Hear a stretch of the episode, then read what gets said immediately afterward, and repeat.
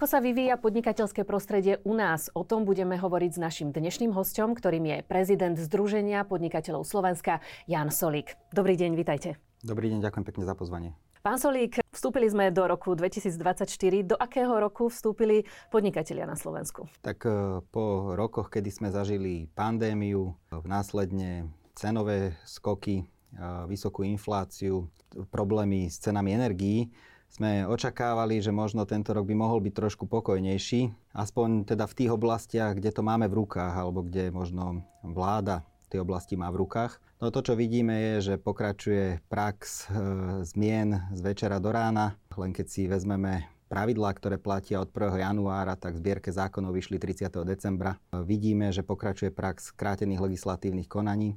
No a potom sú tu tie faktory, ktoré súvisia napríklad s verejnými financiami, pretože to samozrejme má dopad aj na podnikateľský sektor, na to, eh, ako sú finančné inštitúcie ochotné financovať podnikateľské aktivity a samozrejme aj za akú cenu. Ďalej, keď sa pozrieme na v úvodzovkách konsolidáciu, tak namiesto poctivej konsolidácie vidíme to, že sa vláda snaží zobrať peniaze všetkým tým, ktorým ich podnikanie zatiaľ funguje a zaplatiť z toho nové výdavky, ktoré nie vždy sú efektívne alebo potrebné.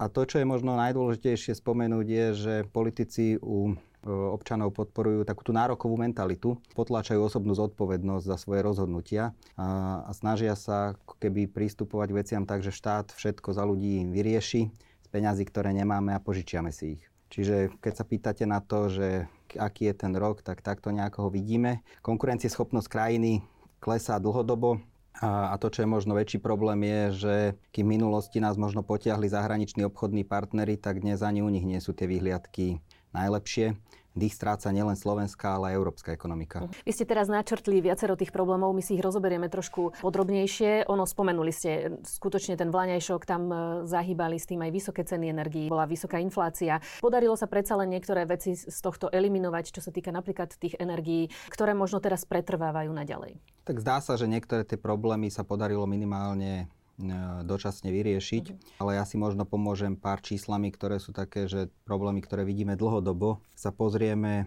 na prieskumy prekážok v podnikaní, tak e, dlhodobo tam vidíme, že 9 z 10 podnikateľov sa stiažuje na to, že vysokou prekážkou sú daňovo-odvodové predpisy a tiež nestabilita a nejednoznačnosť zákonov. Ďalej 8 z 10 podnikateľov hovorí, že prekážkou ich podnikaní je dostupnosť kvalitnej pracovnej sily. Alebo napríklad každý tretí podnikateľ v týchto prieskumoch deklaruje, že nevie podnikať bez toho, aby nikdy neporušil žiaden zákon. A ten dôvod nie je, že by tie predpisy porušovať chceli, ale že jednoducho sa tak často menia a sú tak neprehľadné, že to nestíhajú, nestíhajú sledovať. No a potom sú také tie dlhodobé problémy, ako je vymožiteľnosť práva alebo zlý stav vzdelávacieho systému. No a pokiaľ ide možno špecificky o malé a stredné firmy, my združujeme malé a stredné podniky, najmä rodinné firmy, často majú charakter rodinných firiem. Tie rodinné podniky majú tiež svoje špecifické problémy. Oni nepotrebujú nejaký špeciálny režim na svoje podnikanie, ale sú možno niektoré prekážky, ktoré im legislatíva zbytočne vytvára, trebárs v procese generačnej výmeny. Dlhodobo poukazujeme na to, že tieto témy by sa mali riešiť a namiesto toho riešenia prichádza legislatíva, alebo teda prišla minulý rok legislatíva, po ktorej málo kto volal. Keď sa pozrieme dnes, eh, ako je ten zákon, eh, ktorý definuje rodinné podniky a ich rôzne registrácie a tak ďalej využívaný, tak koncom roka za 6 mesiacov skoro ho využilo nula rodinných firiem.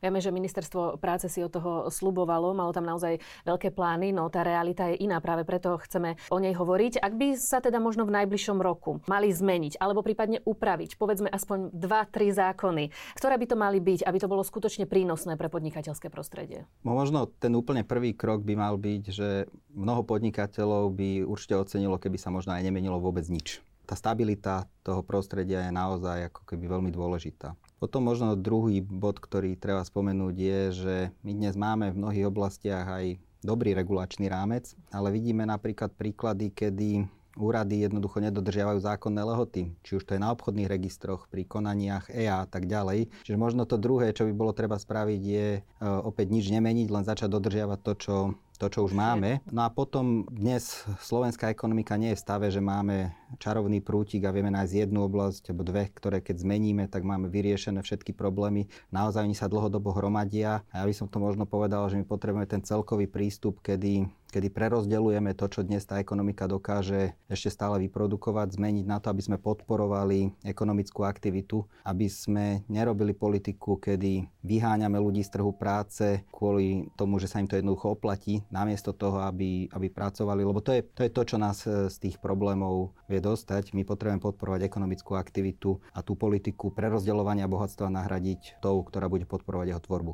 No opäť, spomenuli ste toho viac, rozumieme, že ak by nepribúdali tie predpisy, už aj to by výrazne pomohlo, aby sa skutočne podnikatelia mohli sústrediť na tú svoju konkrétnu činnosť. Čo predsa len možno považujete ešte za takú najväčšiu záťaž pre podnikateľov, keď možno sa dotkneme aj tých finančno-ekonomických záležitostí, aj zo skúseností firiem práve na Slovensku, s ktorými ste teda pravidelne a neustále v kontakte.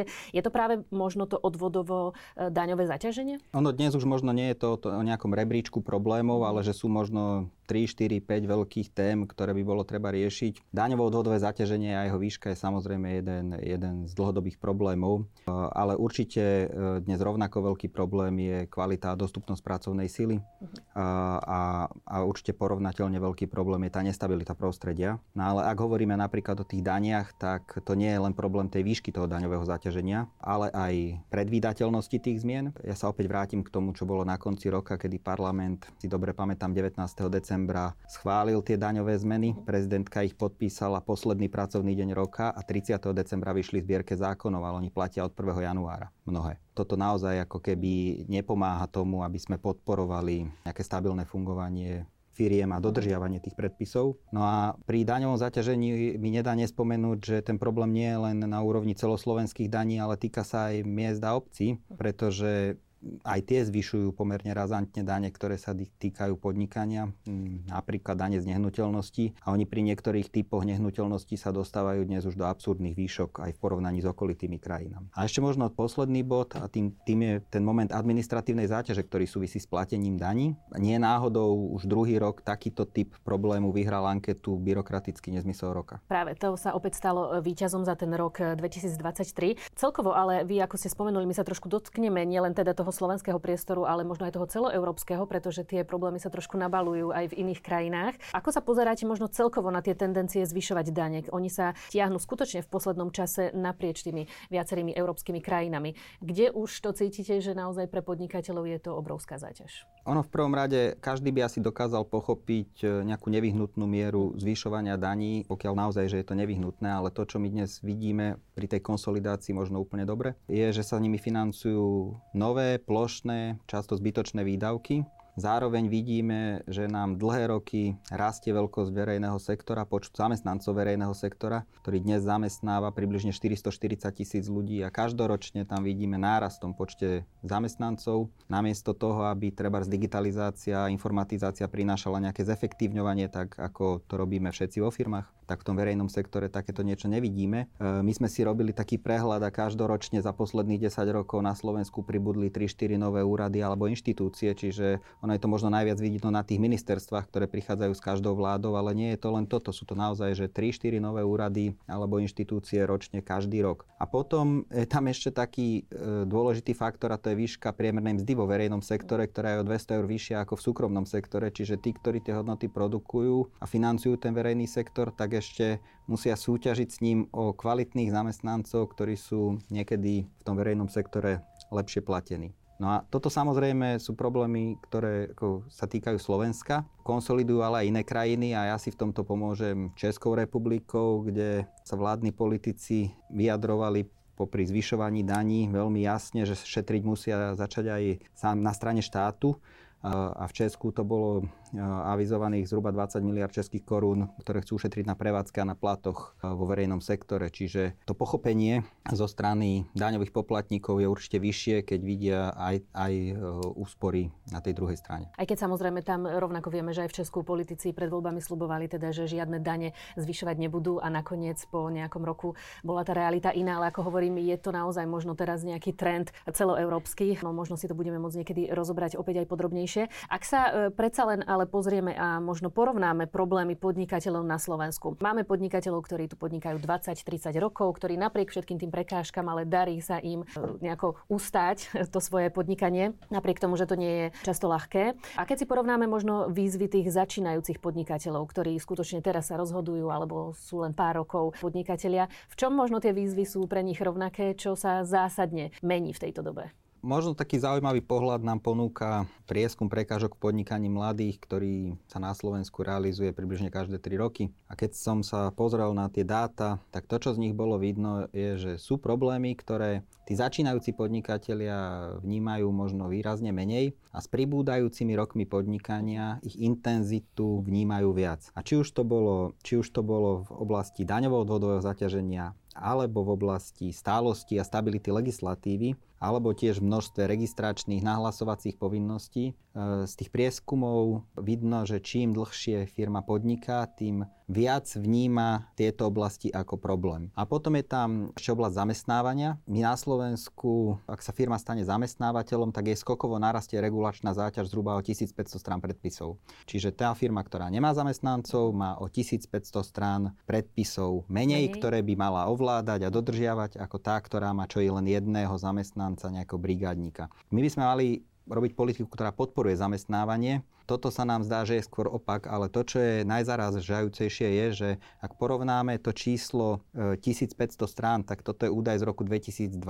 A údaj z tohto roku je o 200 strán vyšší. Čiže my síce o tom probléme dlhodobo hovoríme, ale on namiesto toho, aby sme ho riešili, alebo aby ho politici, ktorí sú za to zodpovední, riešili, tak e, nám nabobtnáva tá legislatíva. No a keď sme hovorili o tom, že porovnaní s nejak, nejakým obdobím pred 20 alebo 30 rokmi, tak mne sa zdá dôležité spomenúť je, jeden faktor, ktorý je pomerne kľúčový pre konkurencieschopnosť firiem a ktorý sa určite zhoršuje a to je dostupnosť pracovnej sily. Ono to súvisí jednak s demografickým vývojom, pretože máme menej mladých ľudí a obyvateľstvo starne a Slovensko je v tomto premiantom, bohužiaľ v tom negatívnom zmysle slova. Zároveň nám pomerne Veľa mladých ľudí odchádza do zahraničia a nevracajú sa. Tu na opäť lámeme negatívne rekordy v rámci krajín EÚ. A tým tretím faktorom je nepremyslená sociálna politika, ktorá ešte aj tých, ktorých na trhu práce máme, tak motivuje, aby z neho odišli. To je ten príklad, o ktorom sa hovorí veľa aj v médiách s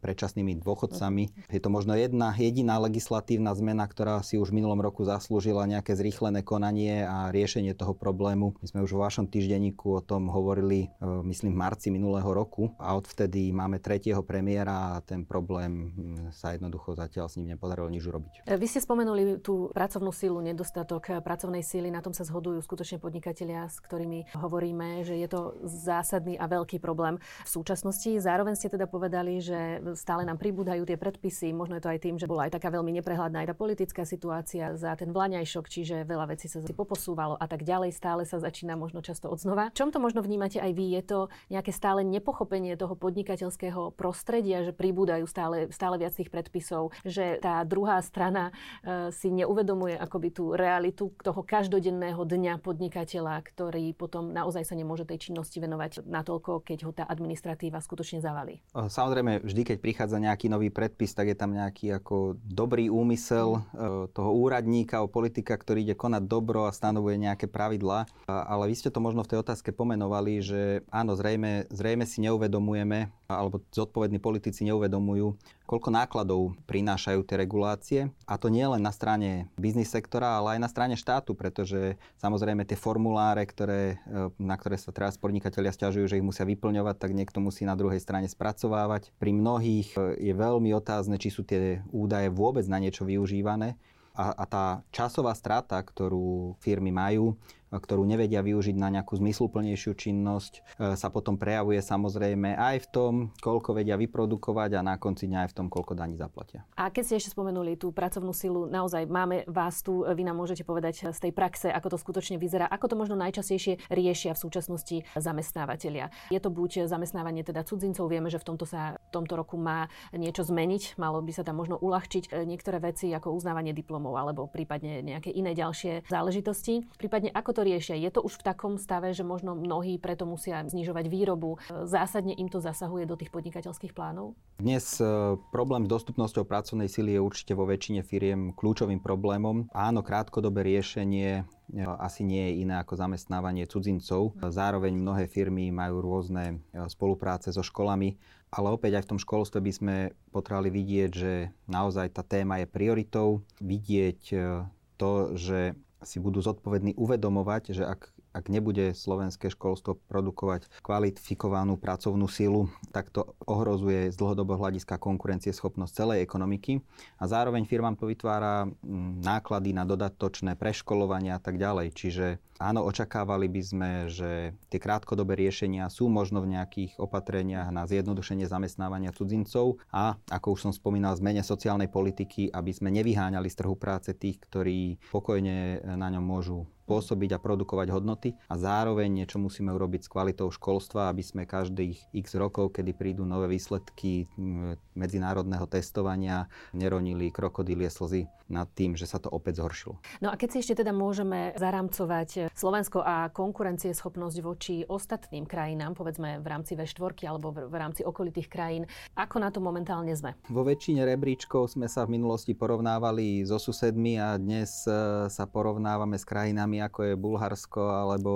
alebo Rumunsko. My sme na chvoste takmer každého medzinárodného porovnania, ktoré vidíme. A to je vlastne odpoveď na tú otázku, keď ste sa pýtali, že či nejaké 2-3 zákony, mm-hmm. ktoré zmeniť. Jednoducho ten problém je tak vypuklý na každej strane, že potrebujeme úplne zásadnú zmenu tej politiky, tak aby sme opäť e, začali susedov a západnú Európu dobiehať a nie sa jej vzdialovať. Podnikanie na Slovensku samozrejme do veľkej miery ovplyvňujú slovenské zákony, ale nepochybne aj tie európske a rôzne európske regulácie, na čo stále častejšie možno a výraznejšie upozorňujú aj mnohí podnikatelia na Slovensku. Ktoré z nich možno považujete aktuálne za nadbytočné tie európske regulácie pre podnikateľov na Slovensku, ktoré možno skutočne už viac komplikujú zase celý systém vôbec podnikania, celú činnosť, prípadne možno nejakú konkrétnu aj podnikateľskú oblasť? Práve v čase, kedy vieme najviac ovplyvniť e, znenie tých európskych regulácií, tak často Slovenská republika ani nezašle žiadne stanovisko. A to je ten bod, kedy by mali prebiehať tie najintenzívnejšie konzultácie aj s podnikateľským sektorom, ako sa ho to dotkne a tak ďalej. Tu by sme mali úplne zásadne zmeniť to, ako pristupujeme k tejto téme. Potom druhý dôležitý moment je,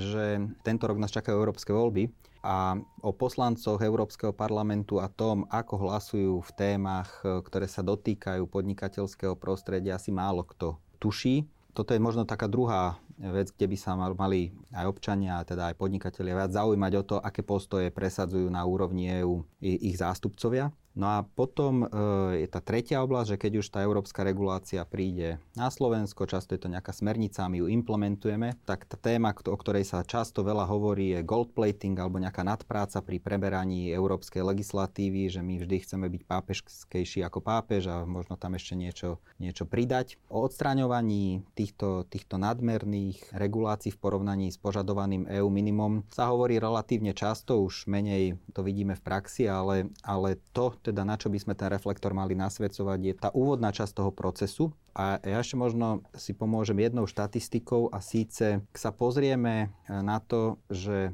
ako funguje Európsky parlament, tak aj tam cítime, že sa blížia voľby a tak ako na Slovensku pred parlamentnými voľbami sme videli, že, že parlament chrlil množstvo predpisov, tak niečo podobné vidíme aj v Európskom parlamente. My keď sme si porovnali tie regulácie, ktoré sa týkajú podnikania, a ich počet, ktorý schválil Európsky parlament v roku 2022 v porovnaní s rokom 2023, tak ten nárast bol dvojnásobný. Čiže v tom uplynulom roku veľké množstvo regulácií prešlo legislatívnym procesom v parlamente EÚ. My ich pocítime tu doma o rok, o dva, niekedy o štyri, pretože ten, ten implementačný čas je tam relatívne dlhý, ale, ale o to dôležitejšie je venovať im pozornosť v čase, keď sa schvalujú. Sledovali sme to aj uplynulý rok, napríklad keď sa to týkalo normy Euro 7, že skutočne ak sa krajiny ozvú znovu, aspoň v tom momente, kedy ešte sa dá niečo riešiť, tak predsa len k nejakým ústupkom v rámci možno tých prísnych regulácií môže dôjsť. Ako ste povedali, Slováci často nesledujú práve to, či politici, ktorí potom sa na niečo možno stiažujú na domácej pôde, či skutočne za to aj zahlasovali, tak ako to hovoria na domácej pôde aj potom v Európarlamente. Čiže by bolo dobré sa viac venovať a sledovať práve aj tieto veci. My sme aj preto v Združení podnikateľov začali spolu so Slovak Business Agency taký projekt, ktorý má práve poukazovať na, a viac približovať tie európske regulácie v čase, kedy sa o nich rokuje na úrovni EÚ. My sme zvyšili aj záujem domácich podnikateľov o tieto témy, aby sme jednoducho nelamentovali v čase, kedy už s nimi nevieme nič spraviť. Ako ste spomenuli, budú eurovoľby tento rok v júni, čiže my sa určite týmto témam budeme venovať ešte podrobnejšie aj tomu, ako kompetencie Bruselu, ako na ne možno dohliadať aj z tej slovenskej strany, respektíve zaujímať sa o to stále viac. Pán Solík, na záver, oplatí sa na Slovensku podnikať? Podnikateľ musí byť e, zo svojej podstaty optimista. E, doteraz to vždy bolo tak, že firmy vedeli vysporiadať s akýmkoľvek problémom. Len možno keď sa pozrieme napríklad aj na také údaje, ako je rast HDP, tak tie časy, kedy slovenská ekonomika rástla tempom 5 až 10% sme už dávno nezažili. To tempo je nižšie a práve hospodárska politika a podnikateľské prostredie sú faktory, ktoré vedia ovplyvniť aj to, ako rýchlo budeme dobiehať napríklad vyspelý svet. Hovorí Jan Solík, prezident Združenia podnikateľov Slovenska. Ďakujem vám za rozhovor. Ďakujem pekne. Thank you.